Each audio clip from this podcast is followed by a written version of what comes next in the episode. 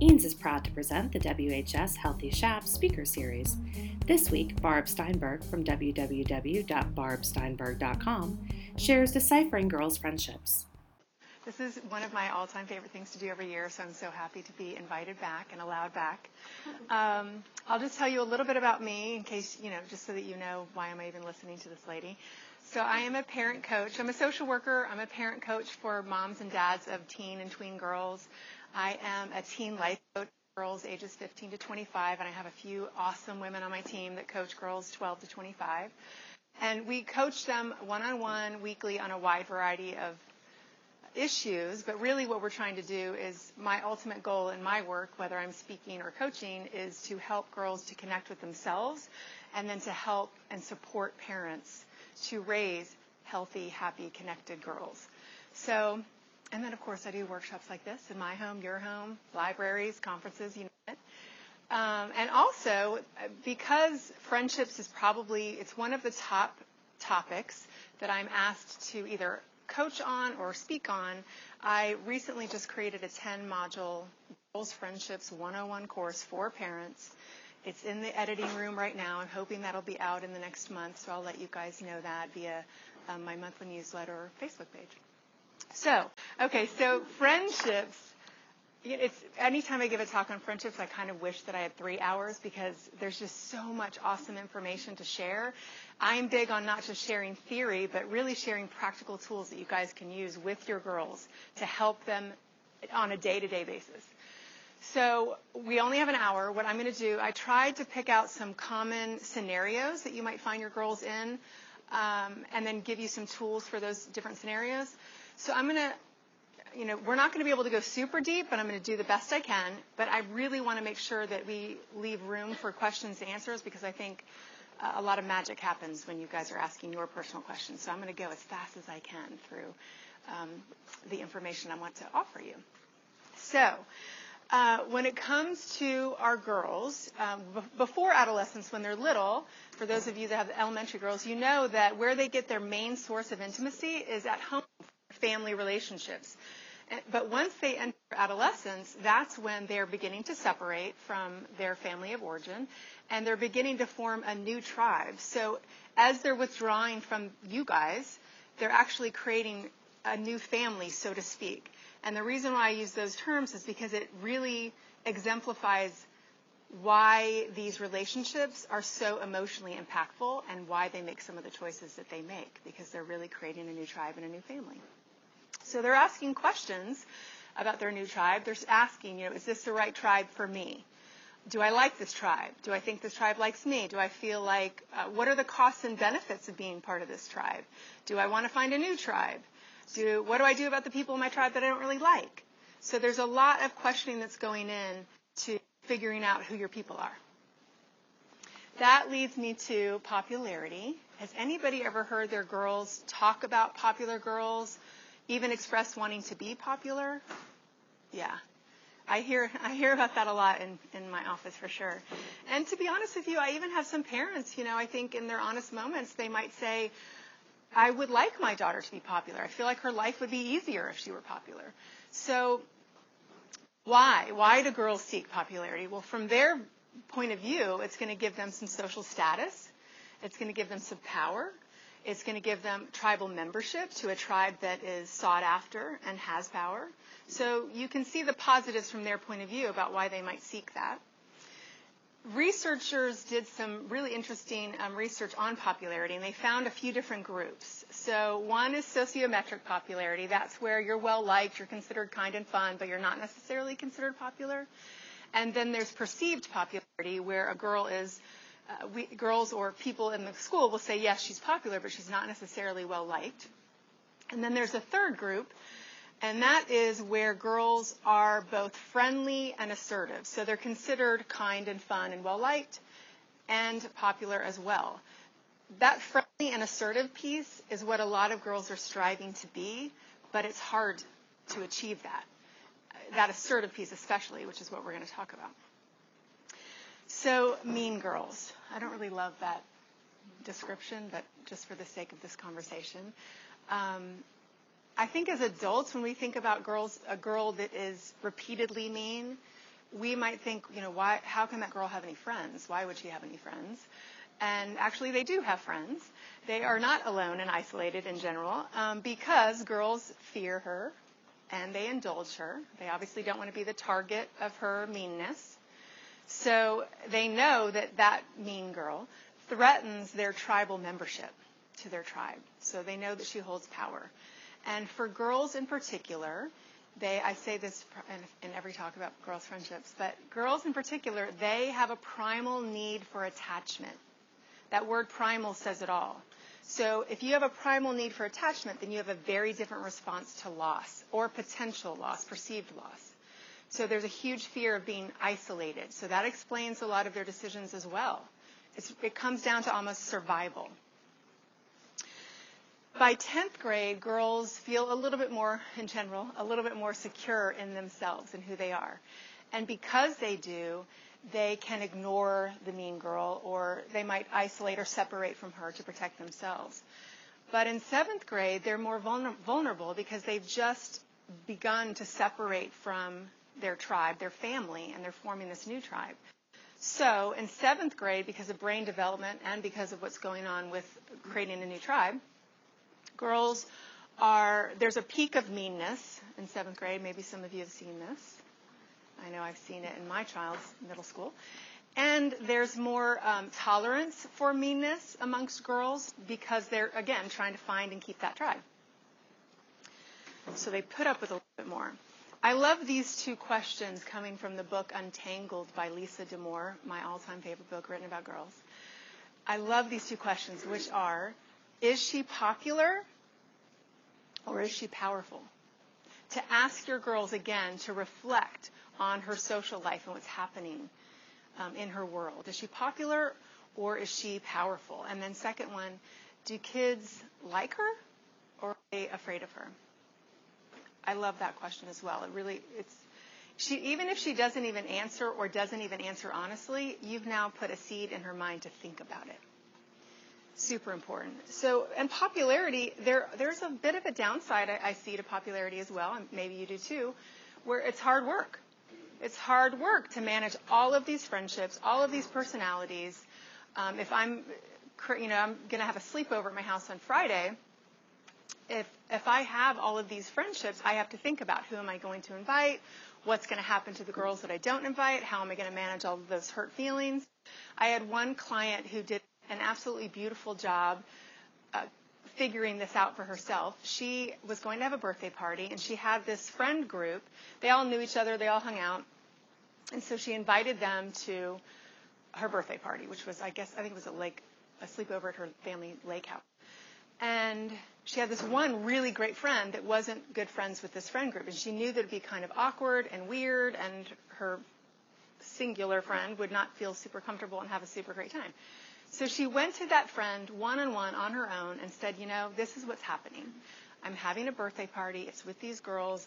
And she explained, which this was is no surprise to this girl. And she said, But you are a really good friend of mine, and I want to celebrate with you, with you for my birthday. And I'm wondering if we can have our own go out to dinner and sleep over just me and you. And it, it was handled so beautifully, and her friends took it so well, and she ended up having a beautiful birthday with all of her friends. And I thought it was such a kind, respectful way to manage the trickiness of the landscape of her relationships. She came up with that one all her own. I cannot take any credit. So small tribes actually come with less calculations. So there's some there's some plus to that for our girls. We talked a minute ago about self-assertion. So if you're in a relationship, if you're in a friendship, you're definitely going to get mad at each other at some point, right? It's just human nature. Somebody's going to annoy somebody or say something that's offensive or so forth. So teaching our girls to be self-assertive in their friendships is key because that's such an important life skill in general. So I'll give you an example. One of the one that just broke my heart. She handled it really well. I, I might have been more brokenhearted than her, but she had a friend group last year. Summer happens, she comes back to school, and she gave a lot of thought. This friend group, she liked them, but I don't think they were 100% her people. And she was trying to figure out who her people were. Where is my tribe? And she gave it a lot of thought. So she goes to school next year. It's now lunchtime in the cafeteria. And she made a conscious effort to sit at a different table than her friend group from last year to explore new friendships. That did not go over well with her old friend group. That is seen as being disloyal. So what they did, the sort of leader, I guess, of the group, um, created a four-minute video about all the things that she did not like about my client. Four minutes with someone talking about what she doesn't like is a long time, right? That's like an hour. And just, and of course shared that with lots of people so they could hear that. So she, she was unable to find the courage to say to my client, that really hurt my feelings. It makes me feel like you rejected me. It makes me feel like you don't want to be my friend anymore. It makes me feel like you think they're better than me, and that hurts my feelings. So that's the piece to coach our girls on. We'll talk about that a little bit more later. So, assertiveness, the art of self assertion, standing up for yourself while being respectful of others. The key for us as the adults in their lives to teach them this is to first and foremost acknowledge and validate their feelings. So if you're anything like me as a parent, I'm a big fan of jumping to the solution really quick, which is not always so helpful. I don't do it with my clients, but somehow with my kid, I always do it. Not always. So if we can take a moment and, and ask ourselves, what is she feeling in this moment? Or ask her, she might be able to tell us. And acknowledge those feelings. So I can understand you feeling betrayed. I understand that you're hurt. I'm so sorry that you're disappointed. So acknowledge and validate. Now she knows before you said another word that you understand where she's coming from. She feels heard, seen, and understood. Probably the most important thing we can do as parents. Secondly, now there's going to be some coaching if she's open to it. To what is she going to do? So let's say that she has a friend and she shared her personal problems, her personal information with her friend. And her friend gets mad at her. And her friend decides to share that with other people. So now she's angry. And they might not use that word. They might say, I'm super annoyed. Like, you know, Kelsey is so annoying. And really, you're like, so you're angry at Kelsey. And to help them to be able to label their emotions. So the question is, what are you going to do with that anger? So we're trying to teach what are your thoughts and feelings about the situation and what do you want to do about it? Those are your actions. They're separate. So you can be super angry, you know, you can be pissed and you can be upset and you can be sad and all of these feelings. How are you going to not act impulsively? Right? How are you going to put down the phone and wait till you have calmed down a little bit before you respond? What are you going to do with your anger? So remember, they don't have a developed frontal lobe. That's where the planning is. That's where the lack of impulse is. And that's where we come in to help them with that. If they're open to it. So timing is everything, isn't it? Timing is everything. So, the example that I gave you. You might first validate by saying, you know, I, anyone would feel embarrassed by Kelsey sharing your personal information like that. Anybody would. And um, you have a right to those feelings but it's not okay for you to act it out in a hurtful way. So then you might, if she's willing to be coached with language, to be given words, you might encourage her to say to her friend, you know, you really hurt me when you shared my personal information with everybody. And I get it that you're mad at me, and it's okay for you to be mad at me, but I wish that you would have told me in a different way. Those are, you know, that's, I think, in working with teens, and to be honest, even, you know, being an adult, I think that those that's hard to do, to be that direct and that honest. It's a pretty vulnerable place to be. So sometimes we're giving these suggestions and they might not use them right away, and that's okay because these are life skills. And so maybe she's not going to use it with Kelsey in this moment, but next year she'll use it the next time that she's hurt by a friend. So there might be a lot of Monday morning morning quarterbacking on your part, but it doesn't mean that it's not super important and helpful for them to hear the, I know I do a lot of role playing in my office where um, first I am her, my client, your daughter, and she's the mean girl or the friend that's hurt her because I don't know that person, so I don't know how they would react. And then we switch roles, and she gets to practice her words, and I've given her a little example by me going first. So sometimes maybe you've seen this, that there's a group of girls, and your daughter's a part of this group, and some of the members of the group have chosen to ostracize or ditch one of the members of the group. And your daughter's sharing this with you. So obviously that can instill some fear in her. Sometimes they jump on the bandwagon because of that fear. But what we can say is, you know, those girls probably have their reasons for not wanting to hang out with Ella right now. They could have let her know that in um, a kinder way. What would you do if you were in their shoes? What if you didn't want to hang out with Ella anymore? What would you do with that? How would you show her? To let her find another way, you know, a more respectful, kind way. How can I distance from someone that I don't really want to hang out with so much anymore and be respectful at the same time? And that's where you guys can do some brainstorming together. If she's open, come to those conversations with your own wonderful ideas. And then I ask, you know, I, I say, oh, I have some ideas about that. Would you like to hear them? I realize that 100% of the time I get a yes because I'm not their mother. But I have a feeling, I see over and over that often when we present it that way and we give them the power to say yes or no, they're more willing to listen.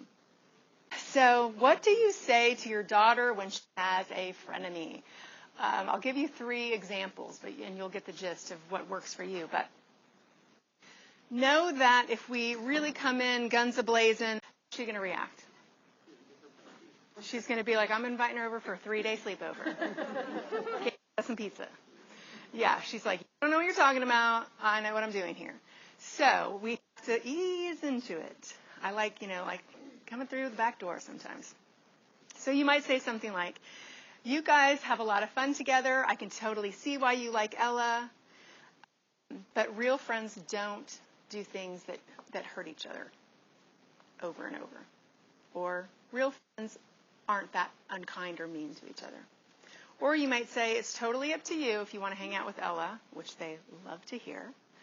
Totally up to you if you want to hang out with Ella. I wouldn't say but. I always say and when I want to say but. Because the minute they hear a but, they're like, mm, no, not listening. So I might say, um, you know, it's up to you whether you want to keep hanging out with Ella. If you do, be careful because history shows that her niceness may not last. And you can leave it at that. Sometimes when we begin a conversation like that, our inclination is, I have 30 minutes of more things I want to say to you about this very important topic. I was listening for 10 words. So if we can keep it short and sweet, that's always helpful. And we love you and we hate to see you put yourself in a position where you repeatedly get hurt. You know, that, these are tricky things to say out loud because there might be some resistance, resistance, but they're still important to say for sure. You guys know, especially by middle school, that we can't control our girls' friendships as much as we would want to sometimes. Um, all we can do is support and hold up a mirror and help them to see. And we do that through being as non judgmental as we can be when we're in front of them. And leading with curious questions, asking them, and having them reflect and come up with those answers on their own rather than us telling them, this is who that girl is and this is why you shouldn't hang out with her. We know that it's tricky for girls. If they break up with one girl, they can lose several friends, right? So that's, that's another reason why they don't necessarily break up with a friend that they might want to. And helping her strategize with a girl that might feel a frenemy in her group, how can she manage that on a day-to-day basis? So you might come up with some examples or strategies. You might say, well, what about at lunch when you guys are sitting at the table together? Could you sit on the other end of the table? Or you might say, okay, it feels unsafe around Emma. What do you think about when you're around Emma that you're a little bit more careful about not sharing personal or you keep the conversation light and a little bit more surfacey. So just a couple of examples of how to help her to figure out how to protect herself a little bit. And this last one, I've had um, lots of moms share examples with me where, especially, you know, when you're in the car and, and she's, let's say you've got three or four girls in the car and you get to hear kind of how they interact and how they speak to each other and what they're thinking. So she had to gently point out to her daughter, when you do that, this is showing your friends who you are, and it's letting them know that you might also do that to them when they're not around. So it's just something to consider. So let's say that didn't go over well, but it was still important for her to hear it. Her sarcasm or her teasing. So you might be a little bit more savvy and see that that might not go over well with her to find a window of opportunity when you think she's open to hearing that feedback so that her friends don't have to dump her as a way of saying, I like your teasing. Not everything should be a teachable moment, as I said before.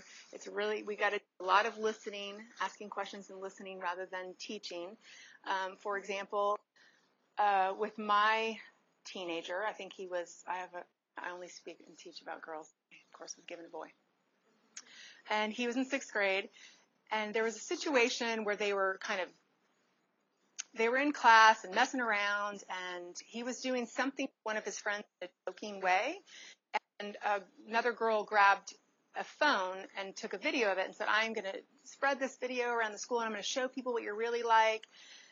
Um, you know people are going to know that you're i don't even know what her words were but it was obviously negative. And i could tell that it was a really big deal to him he was really upset about it and my normal way of reacting was help him to sigh. for it to be a teachable moment, for me to teach him something about this. And for some reason, some wisdom dropped into my brain, and I zipped it, and I didn't do any of that, and I just looked at him because I could see how upset he was, and I just said, that sounds really hard. I'm sorry that that happened. And he slowly looked at me first of all, he was like, "Who are you?" and second of all, I just watched him. It was he was literally saying to his eyes, "You get it. This is really hard." So that in and of itself was very healing for him. If you have high school, if you have high schoolers, then maybe you've seen this where some of their friends or their peers are choosing a little bit more of a riskier path. Maybe they have a little wild streak, or they like to break the rules, or um, test limits. There was a study done by Laurence Steinberg, no relation, and he had this great study where he brought teens in and he had them play video games. And he videotaped them playing these video games and he told them, you're going to receive points for risky behavior and you're going to lose points for cautious behavior. He videotaped them alone playing those games and with other teens, with their peers in the room. I think you can imagine what he found. So the late teens, so above 16 and, and then uh, young adults, they were riskier with their peers in the room.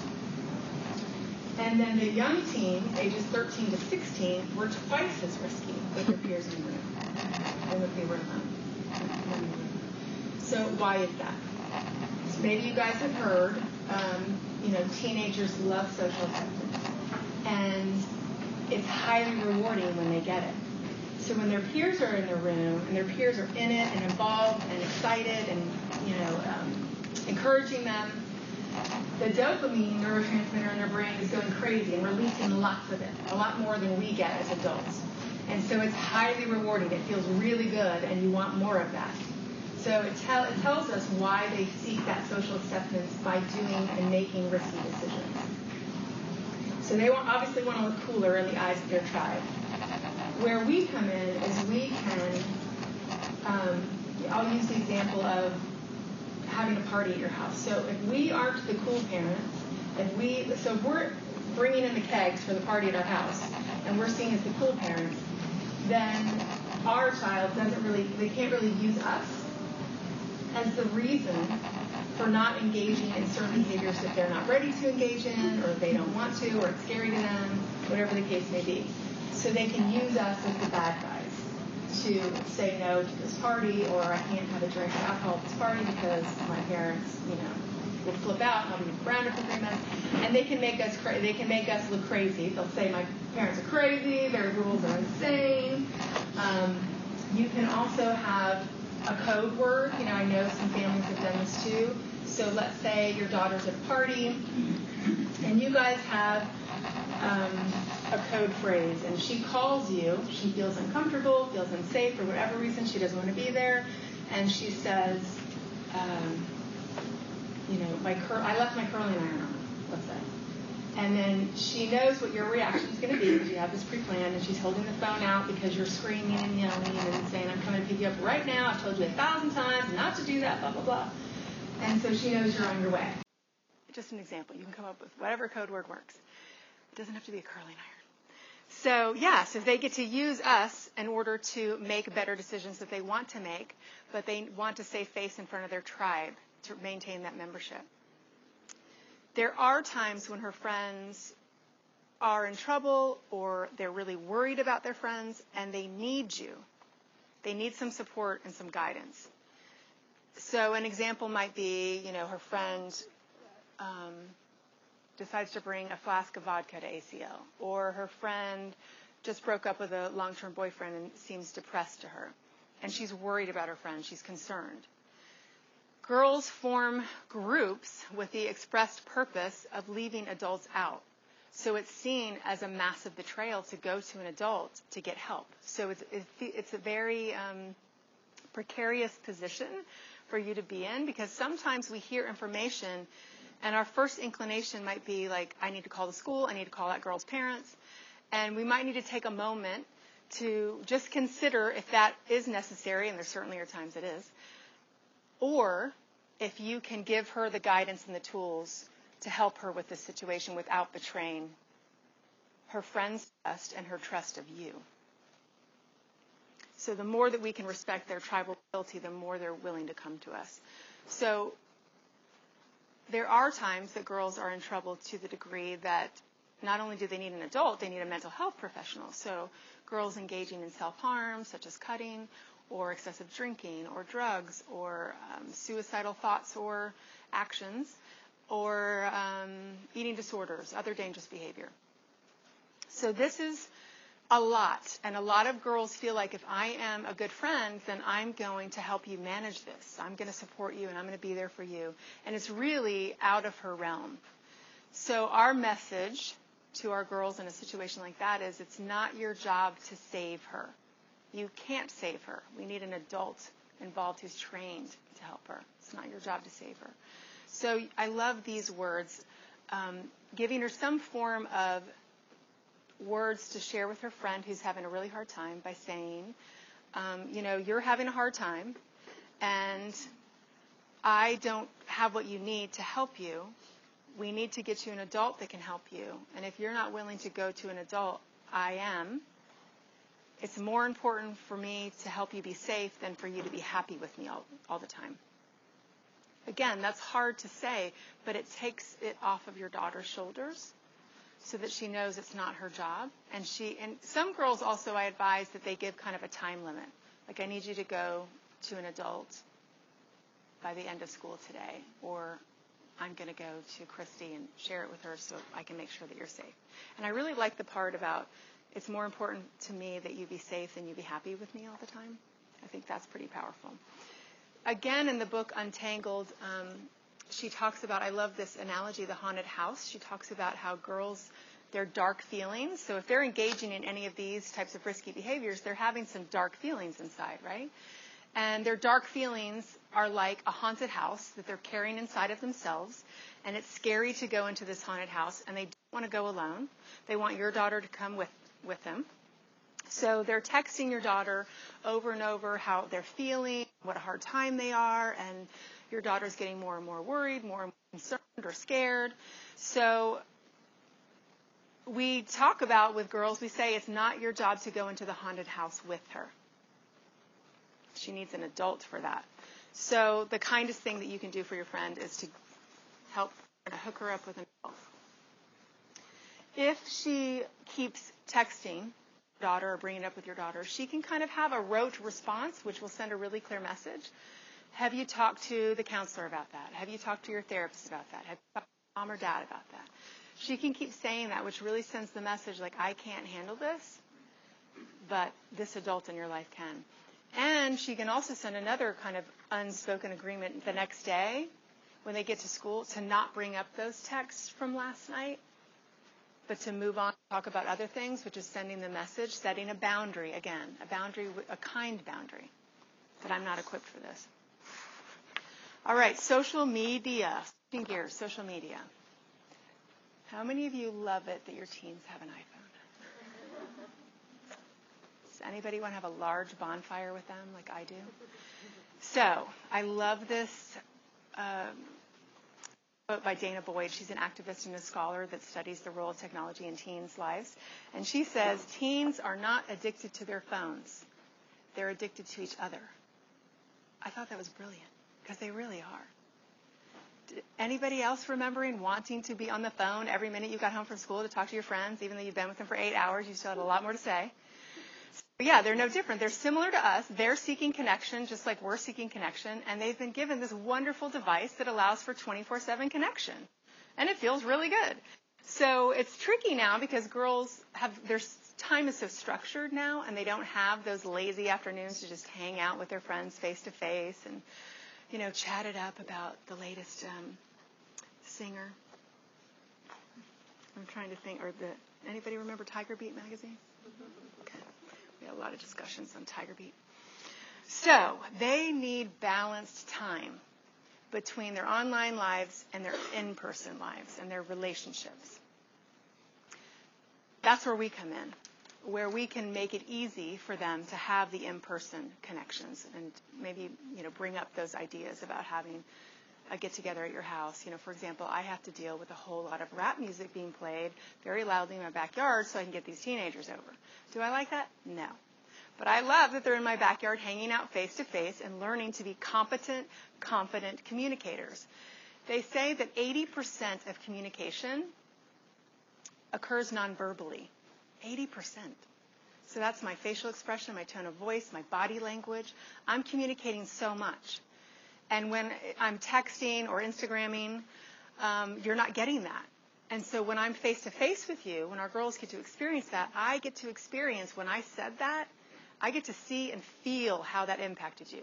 Now I become a more competent communicator. So that face to face interaction balancing is super important girls that have troubled relationships on in person, they'll mirror that online. You'll see some of that negativity and nastiness online. Girls that have healthy, positive relationships in person, for the most part, they'll mirror that online as well, and they'll just grow those relationships in that way online as well. So just a little side note about technology and helping them to be the wonderful communicators we want them to be. If we can take, and maybe you're already doing this, taking technology out of what are normal face-to-face interaction times, like meal times, or um, you know, if you guys are out in nature, if you're taking a walk or a hike, or if you're on a short car ride, um, I know I have a lot of teenagers looking at me like I am insane when I ask when they get in my car, and I'm like, "Okay, guys, time to put the phones away. We're all going to talk to each other. The humans in the car are going to talk." And they're like, "What?" They hate it, but we do it.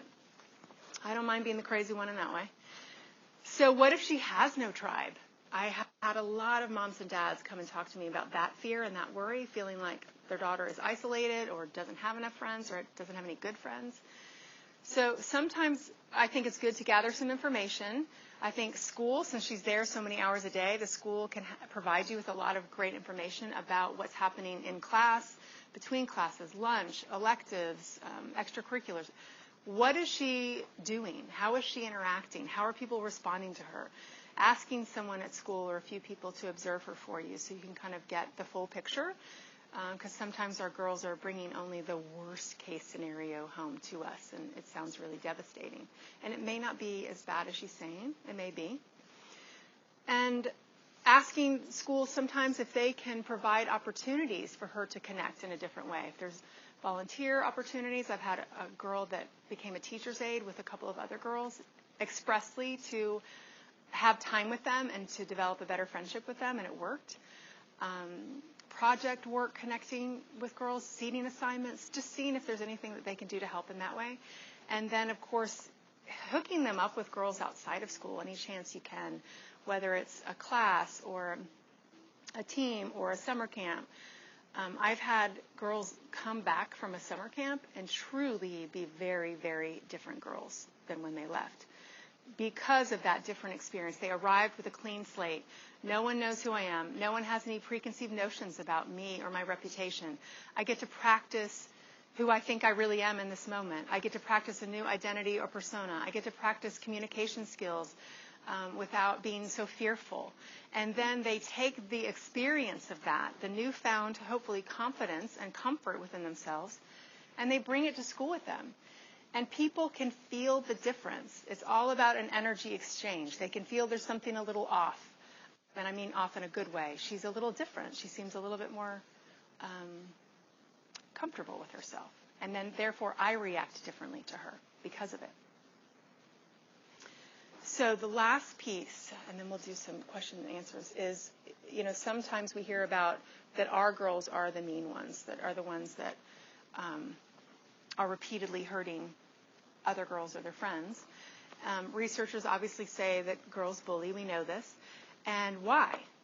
A lot of times, girls bully in order to connect with their peers. So it's a way of creating a sense of belonging and um, having something to talk about, creating excitement in your world and your group. It alleviates boredom. And it brings them together. It works. So they don't really have the maturity yet in many cases to be able to bond, to know how to bond with positive interests. So they're on their way there. They're learning that, but it explains why it exists. So, you know, of course, we're going to let our girls know that bullying or being mean is unacceptable and punishable in some cases. And then sometimes our girls need help. They need to go to a counselor or a coach and figure out, you know, what's behind that behavior? What am I seeking? What am I wanting? Why do I do that? Because I want to get something. And a lot of times it is getting them what they want, but there are other ways to get it where they won't, you know, get in trouble or lose friends potentially. Um, and then I have a monthly newsletter where, as I said, my whole goal is to help. And so once a month I send out a newsletter with a video or text where I'm I pick a topic and I'm offering suggestions and help based on that. And um, YouTube, people love free stuff. I have a YouTube channel, Barb Steinberg LMSW. So it's all free, obviously free, videos on a wide variety of topics. Every time I get a question from a parent or a girl, I create a video about it because I'm hoping to answer as many questions as I can and give as much help and support as I can. So there's that. And then I think I mentioned to you Facebook, Barb Steinberg, LMSW. Thank you for joining us. If you're interested in the archive video recording of this session and any corresponding handouts or resources, please visit the WHS Healthy Chaps website at healthychaps.weebly.com.